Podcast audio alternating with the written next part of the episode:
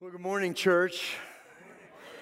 You know, I don't know about you, but has it gotten a little wearying to be able to look at the news? I'll tell you, I, I just watch of what, what is going on all around the world.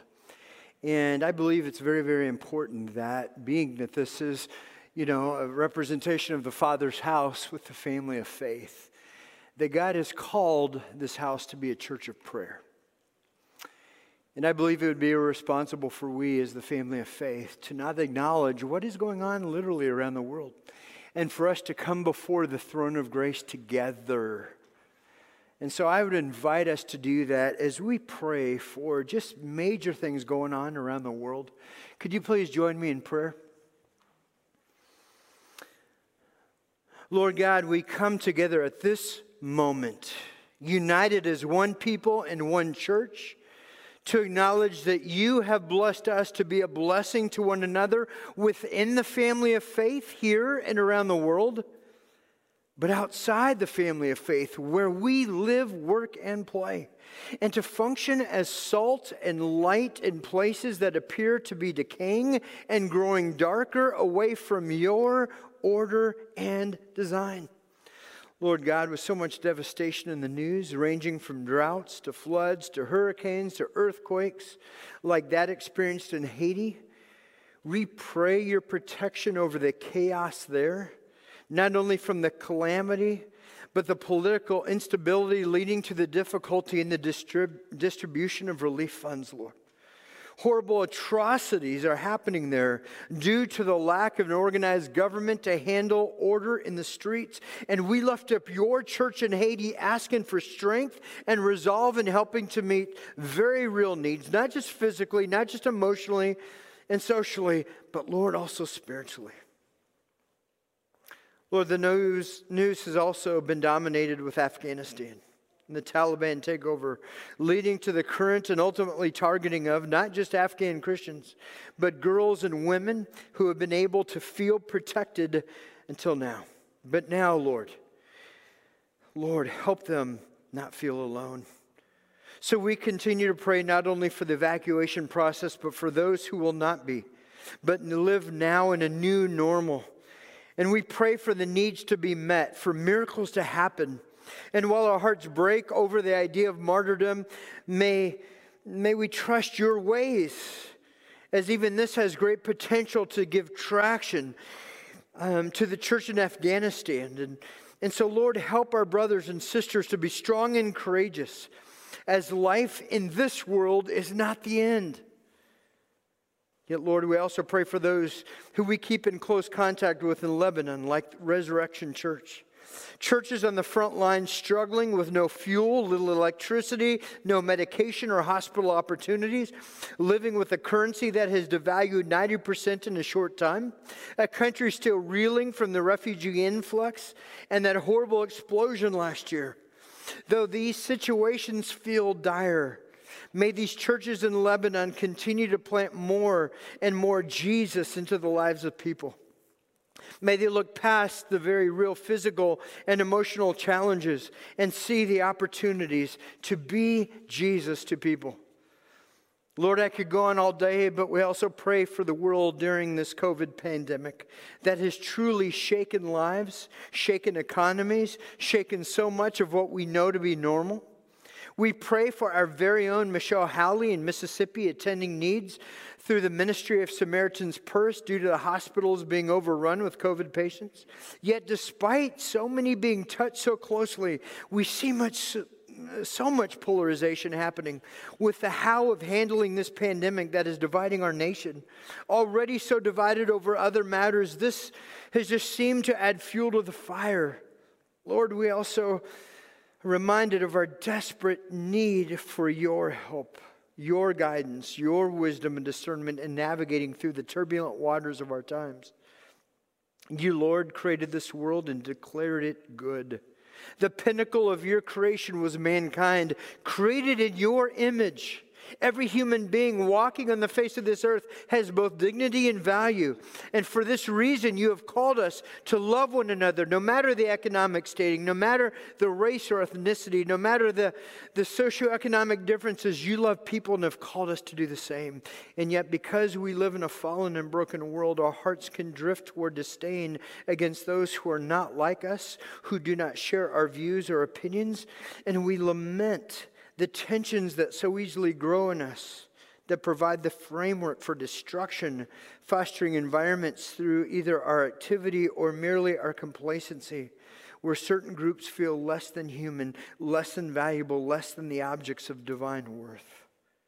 Please continue to grow us more like you, Lord, making us one in mission reflecting the beauty of the tapestry made up of people, young and old, healthy and frail, rich and poor, black and white, functioning in the power of the Holy Spirit so that people see something different in us. We pray all of these things in the glorious name of the one who has provided us the means by which to love how you love, the name of Jesus Christ our Lord. Amen. Thank you, church. I tell you, I think so many times we just get caught up in the griping of things as opposed to the praying first. Again, pray first. Pray first. You know, another thing we need to be praying for, and that is as, as God is leading this family of faith. I tell you, I've come back from Oregon. I talked to pastors in Oregon.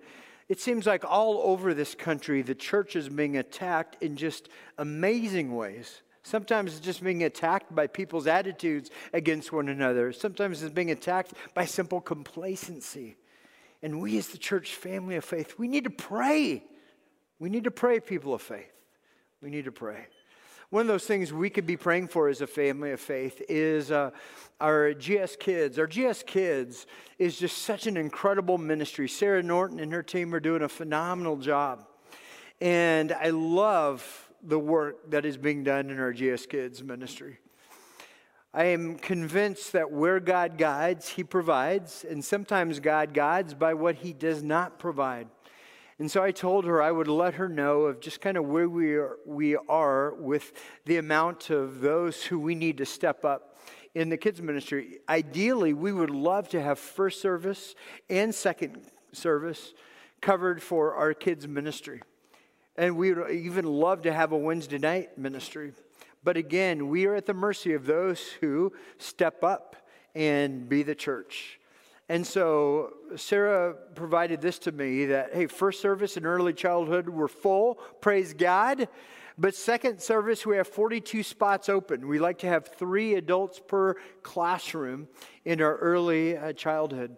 And if you have had the intention but not the follow through, we pray that you could have some follow through here this morning. This is a clarion call for we, the church, to rise up. Elementary and first service, we have five open spots from ranging from check in to leading maybe a particular age group, maybe every other week or so. Um, elementary second service, 16 spots open. And so we never want to guilt or shame. We just feel like we have to present a need. And we know COVID time has paralyzed so much of the Church of Jesus Christ into a, a complacent, fearful state. And honestly, folks, we have got to step up and be the church. And so, again, we will share this week based on how much we see people rising up to what we can offer. But please understand that um, this next younger generation is an unreached generation for the most part. It really is, folks. I don't think we understand it. I think we keep assuming that, oh, yeah, we're in a Christian nation and the kids are going to get the Bible and all that kind of thing. No, we are in a time where this younger generation, this next generation, is a generation that does not know God's word and therefore does not know God. And this is a great opportunity for we, the church, to say, hey, let's rise up. Let's fill the gap. Let's stand up. So, anyway, with that, I would encourage you to uh, get plugged in today. And I will not be offended right now if you get your phone and you get our church app right now at this moment. I will not be offended. Did you hear what I said? I said, from my mentor, I said, I will not be offended if you go on our church app and you hit that button that just says, here's the volunteer form, but would love to fill that out so that we can follow up with you this week.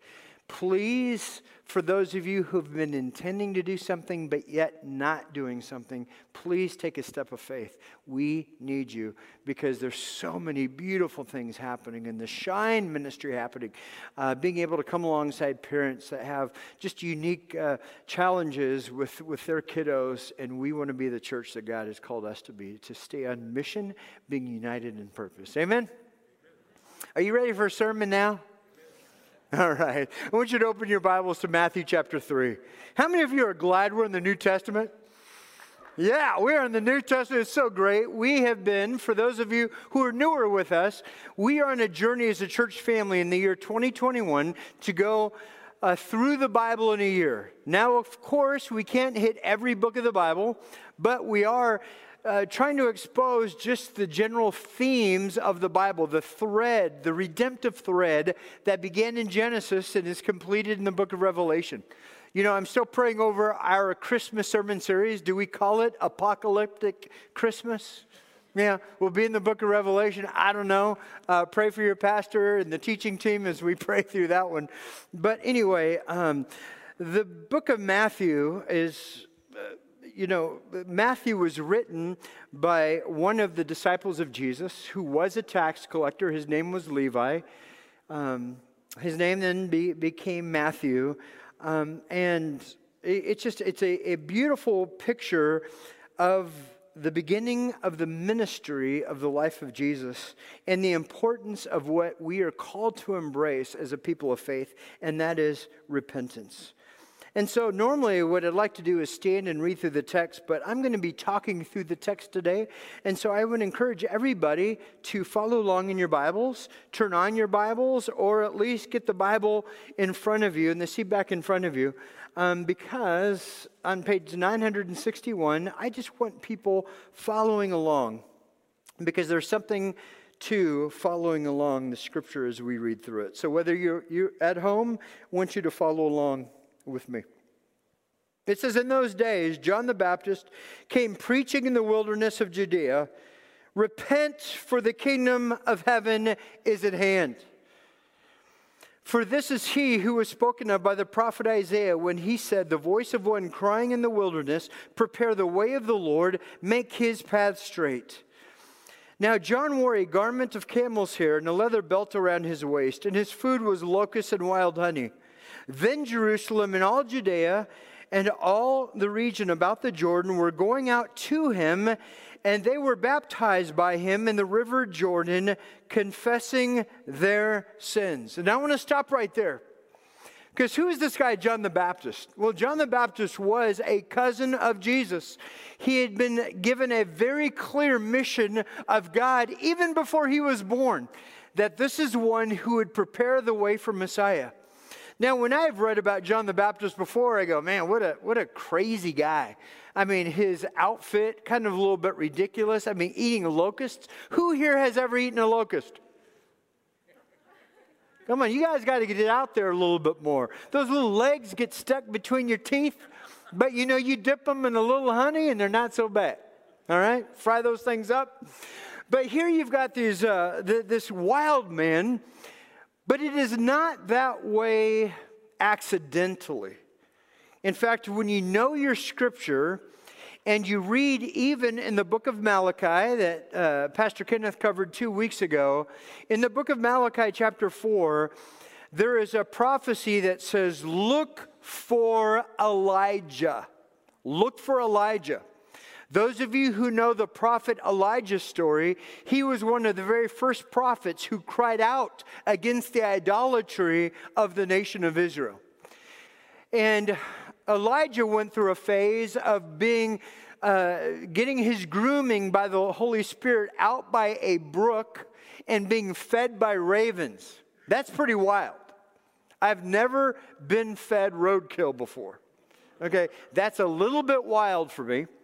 But here you've got this Elijah type figure that was supposed to be the, okay, This should remind you of something. Remember the prophets 400 years ago, look for Elijah. And so he is out in the wilderness, and theologians say about this time in this region, there were on the low side 600,000 people, on the high side, maybe up to a million people. But the news and the reputation of John the Baptist was going out there. Okay? But what was his message? If you could put it in one word, what was John the Baptist's message? Repent, repent, repent. Have you ever been in the big city and you walk down the street and you've heard that same? You've seen the guy with the cardboard saying, Repent, um, the judgment of God is coming, all that kind of thing. Well, this had a, an apocalyptic kind of feel to it. And John is just saying, the word repent, what does that mean? Repent simply means turn away from your sin. Now, notice there were no other points made in John the Baptist sermon. Now he says, For the kingdom of God is at hand. He's about ready to introduce Jesus. Jesus is about ready to come on the scene, but he says to prepare your way for the message that you're going to hear and see in the life of Jesus. You need to repent, turn from your sin. What again I find interesting is he doesn't go into specifics. He doesn't say, repent of how you're treating your finances, repent of how you're treating your spouse, repent of how you're treating your friends. He doesn't go into that. He just simply says, repent. And I think that's pretty powerful. Because even right now, where you are seated, wherever you're watching from, right now, I trust that the Holy Spirit of God is identifying in your mind those areas where you may need some repentance. Now, some of you maybe aren't going there because it's like, yes, but I'm a pretty good person. I do good things for my neighborhood. I'm just, God is so lucky to have me at least acknowledge Him as God. I'm a pretty good person. And say, I am not doing bad things to people. But we need to come back to the fundamental aspect of what sin is.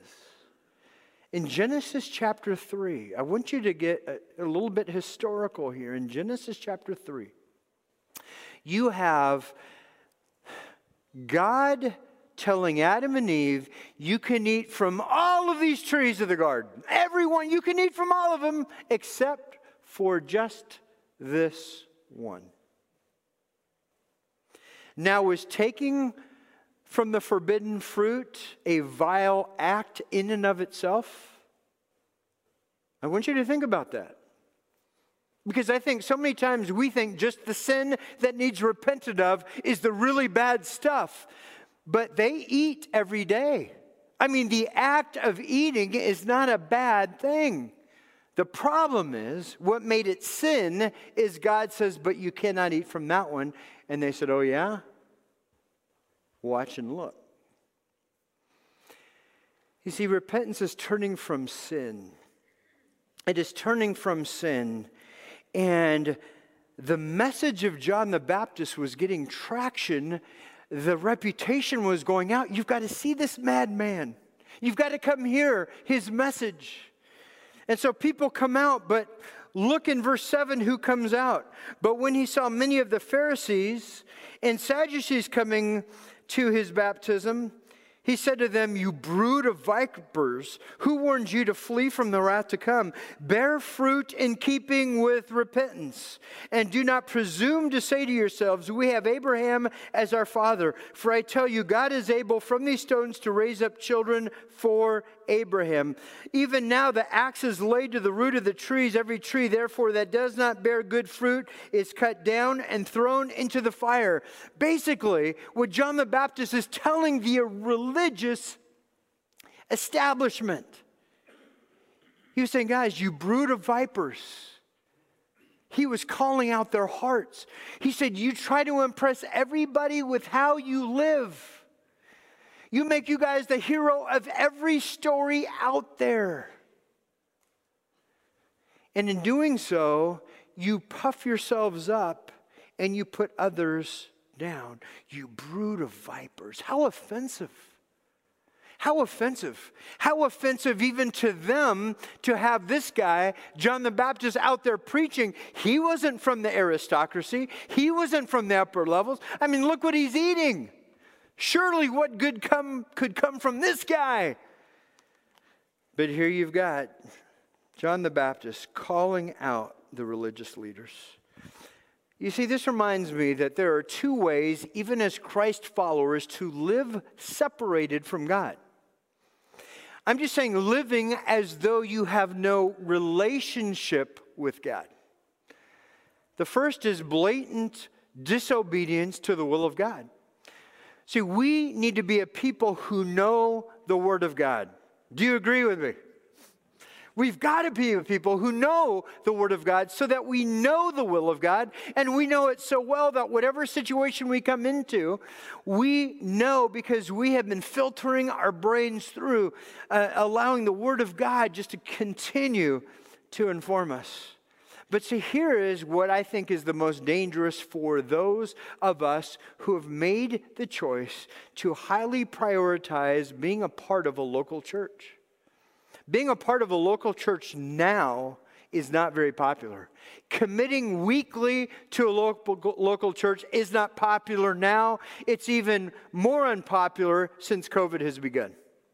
People say, eh, I'll just watch something periodically, but I am not going to prioritize that. And in so doing, they miss the gymnasium that this is, where we learn how to sacrifice and extend grace to one another.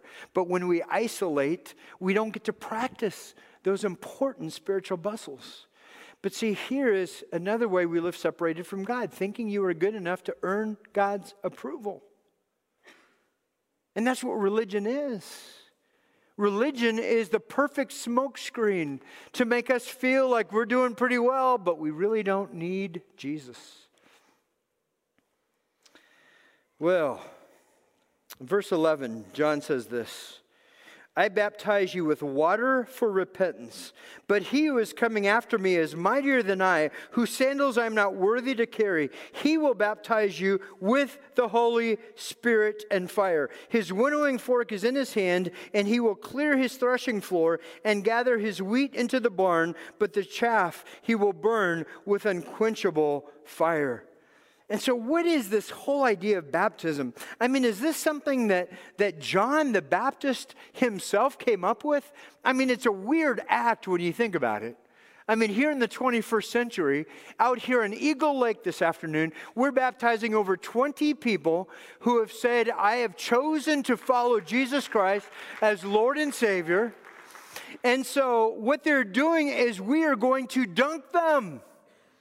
We're going to baptizo them. That's the word in the Greek.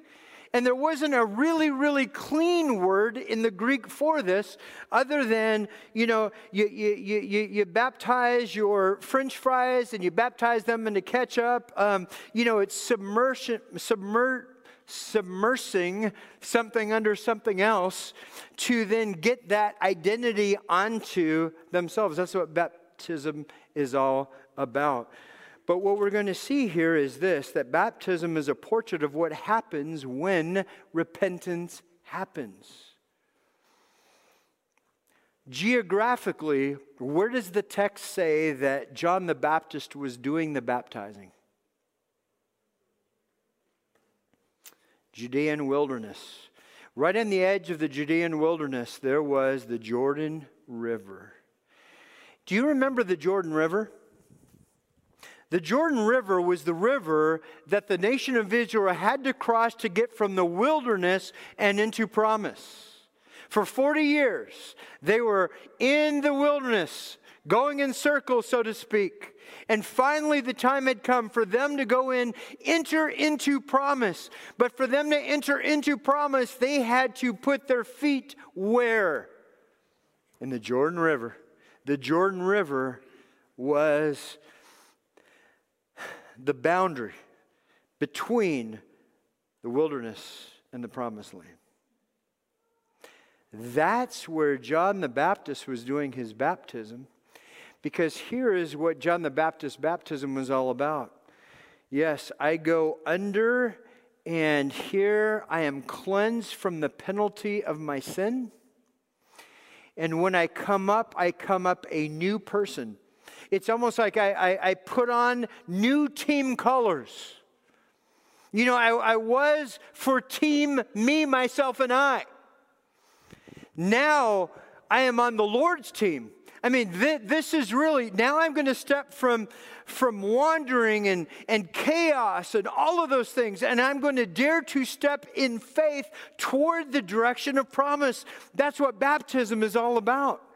So, what is happening is John the Baptist is symbolically saying, okay, this act here in the Jordan River is taking you from wilderness into promise. So, why would Jesus need to be baptized? See, let's read on. Verse 13 Then Jesus came from Galilee to the Jordan to John to be baptized by him. John would have prevented him, saying, I need to be baptized by you, and you come to me? But Jesus answered, Let it be so, for thus it is fitting for us to fulfill all righteousness. Then he consented, and when Jesus was baptized, immediately he went up from the water, and behold, the heavens were opened to him, and he saw the Spirit of God descending like a dove and coming to rest on him. And behold, a voice from heaven said, This is my beloved Son, with whom I am well pleased. These are the first words heard from God in over 400 years. This is an identity statement, folks. He said, No, this right here, this is my beloved son. What my son just did in your presence was identifying with sinful creation. But he is not going to stay under there. He is going to live life. He is going to take on your sin. He is going to take on my sin. He is going to take on the penalty of sin that we deserve, which is death. Jesus Christ is going to do that. And here, his baptism was symbolic in this idea of substitution, of, of him taking on our penalty for us. That is such good news, isn't it? That is such good news. And so here we've got this first idea of substitution that in this life, as a sinner, I deserve death. But Jesus now, in my place, takes death for me. And that is when we go under the waters, that is what that represents. Here's the tragedy of many who say they are Christ followers in the Church of Jesus Christ today. They are living as though they are still under the water. And then Satan comes and says, Man, you are such a sinner. You are such a loser. You are such a dot, dot, dot. See, Satan will go after your identity in the very same way we see in uh, Matthew chapter 4 when Jesus was baptized, where is he taken? He was taken in the wilderness to be tempted. He was taken there by the Holy Spirit of God, going from baptism into battle. I know so many Christians get disillusioned. I was baptized, man, everything in my life is going to go great, and then everything doesn't go so well. And you understand that life is a battle, and it's daily growing in dependence on the Holy Spirit of God for, Lord, empower me to do what you call me to do. See, Jesus is our substitute, but praise God that he didn't stay under.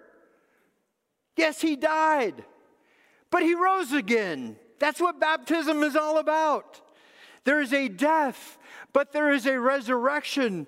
And because of that, there is this idea of identification with Jesus. So, in the very same words that God said of his son, are the very same words God says of you. This is my beloved son or daughter, in whom I am well pleased.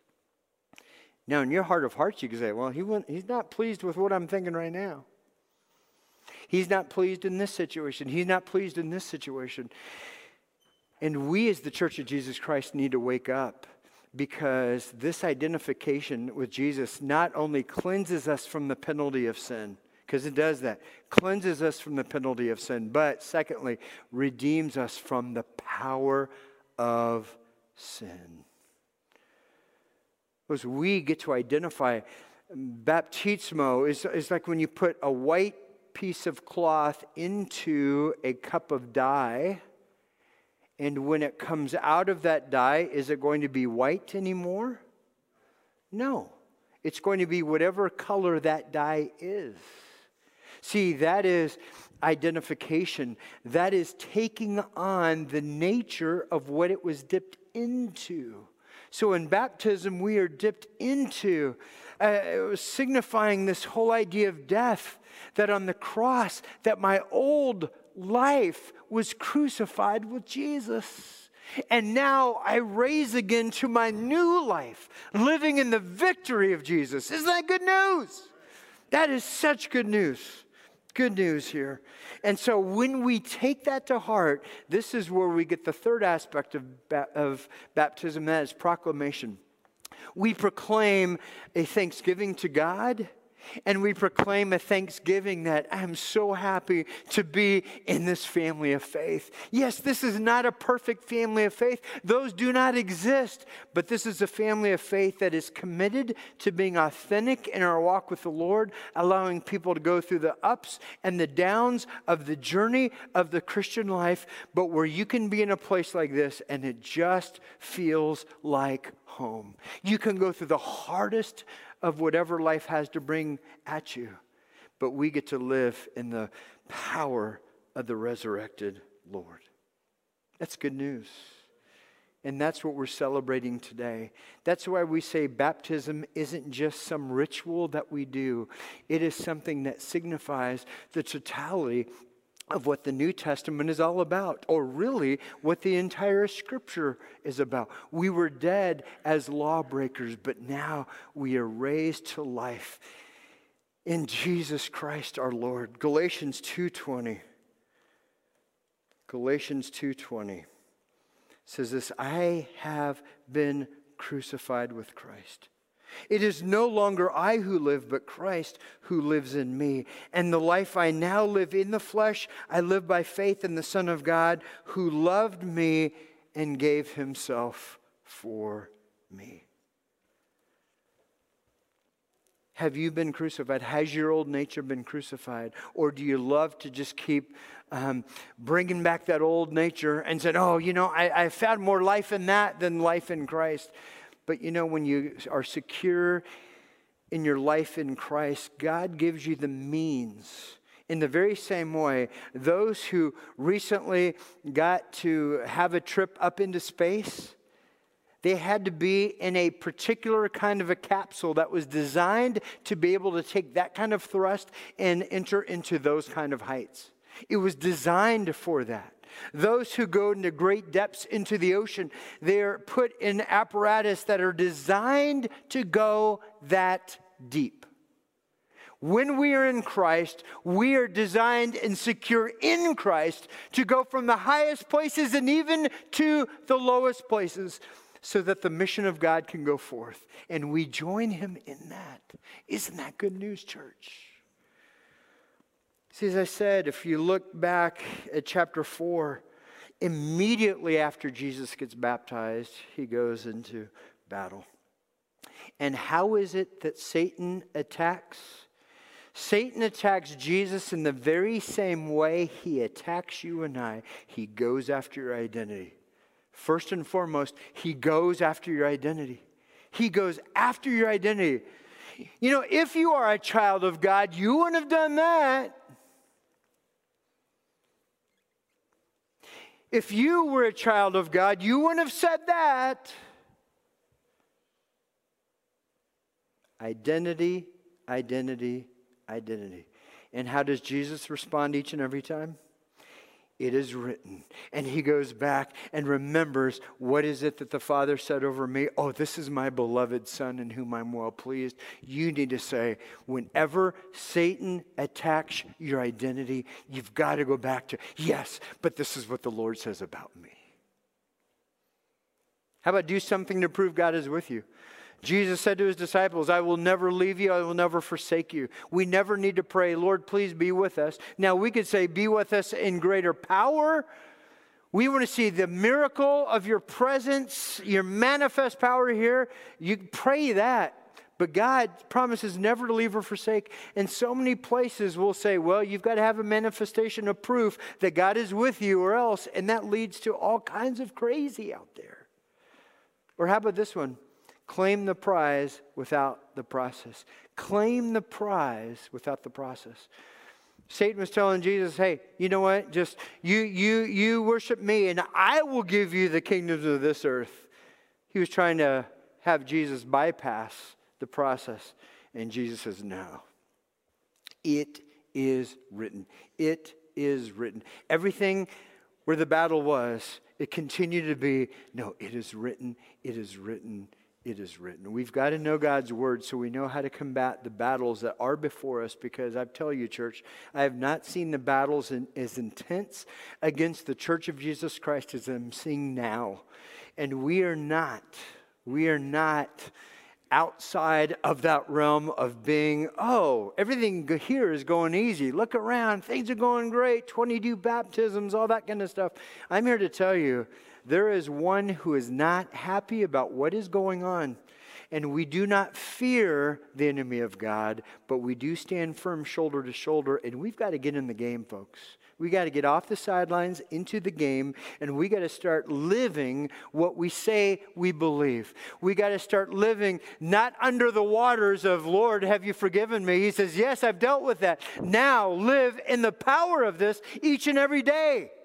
Live in that power, and you will see miracles happen. You will see lives being transformed, and we get to celebrate that together. But we don't just celebrate, we know that this is going to be a battle, and the battle is only going to intensify. So, here, in closing, in response, you have two choices. Everyone listening here at this moment, you might be on a hike right now listening to the sermon. I am encouraging you, stop right now, and I want to ask you the honest question Where are you placing your faith? In your works or the works of Jesus Christ, who have, has already said, It is finished. It is finished. The work has been complete. Live in the power of that work.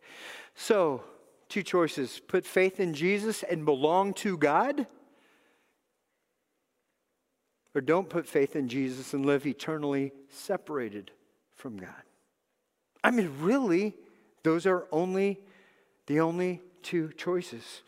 In the book of Romans, chapter 6, 6 to 11, I'm going to read this paraphrase because I think it really just kind of brings it to life in, in the message. And the Apostle Paul says, this about what we have just talked about today. He says, Could it be any clearer?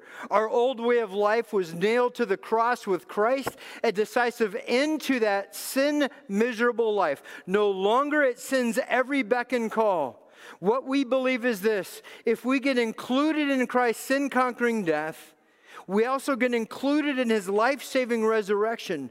We know that when Jesus was raised from the dead, it was a signal of the end of death as the end. Never again will death have the last word. When Jesus died, he took sin down with him, but alive, he brings God down to us. From now on, think of it this way sin speaks a dead language that means nothing to you. God speaks your mother tongue, and you hang on every word. You are dead to sin and alive to God. That's what Jesus did. Isn't that good news?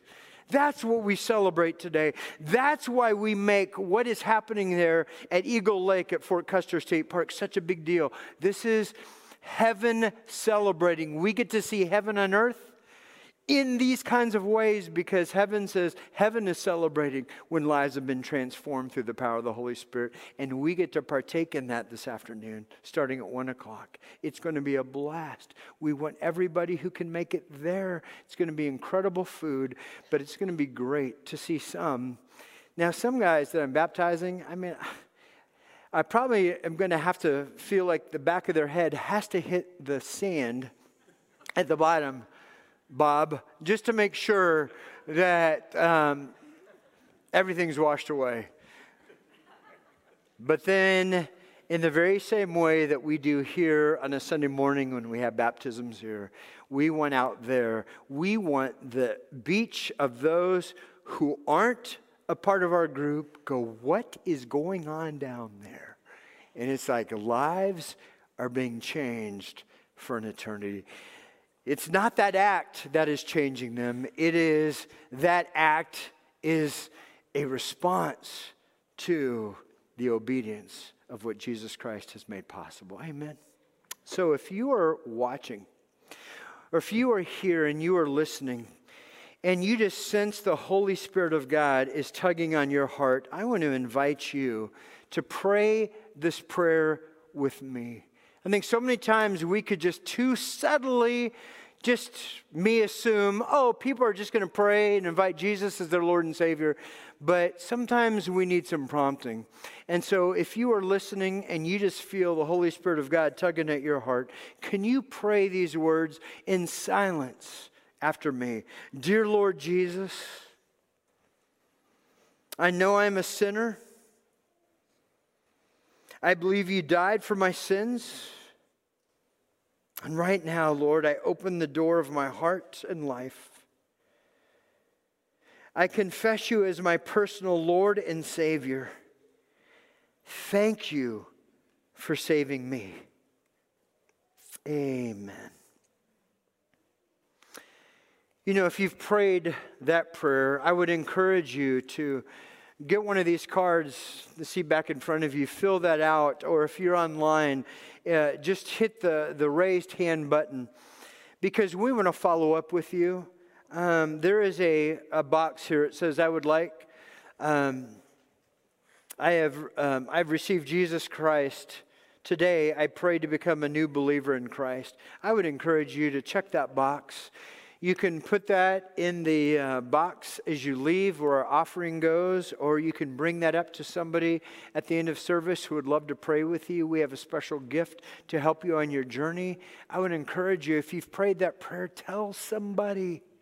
And my encouragement is if you prayed that prayer and you want to get baptized this afternoon at the lake, bring it on.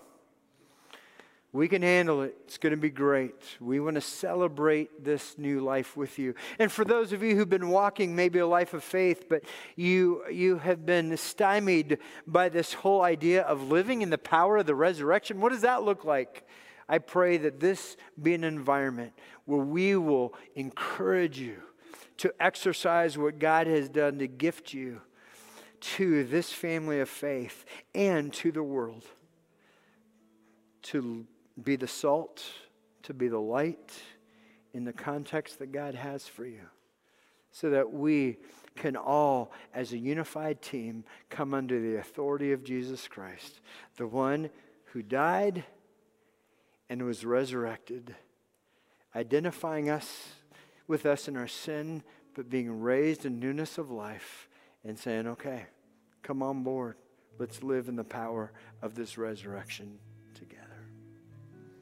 Let me pray for, over you as we um, respond then in praise to our God. Lord God, I thank you for your word. We come together as a family of faith and we celebrate today new life in you. Lord, your word is clear that this life isn't because of anything I've said or any of the other teaching pastors said or, or our very own words. The, these salvations have happened because your Holy Spirit is on the move. So, Lord, use us any way you see fit. And Lord, we pray for more and more miracles to happen because we dare to live in the power of the resurrected Christ. We pray these things in your most holy and precious name. Amen.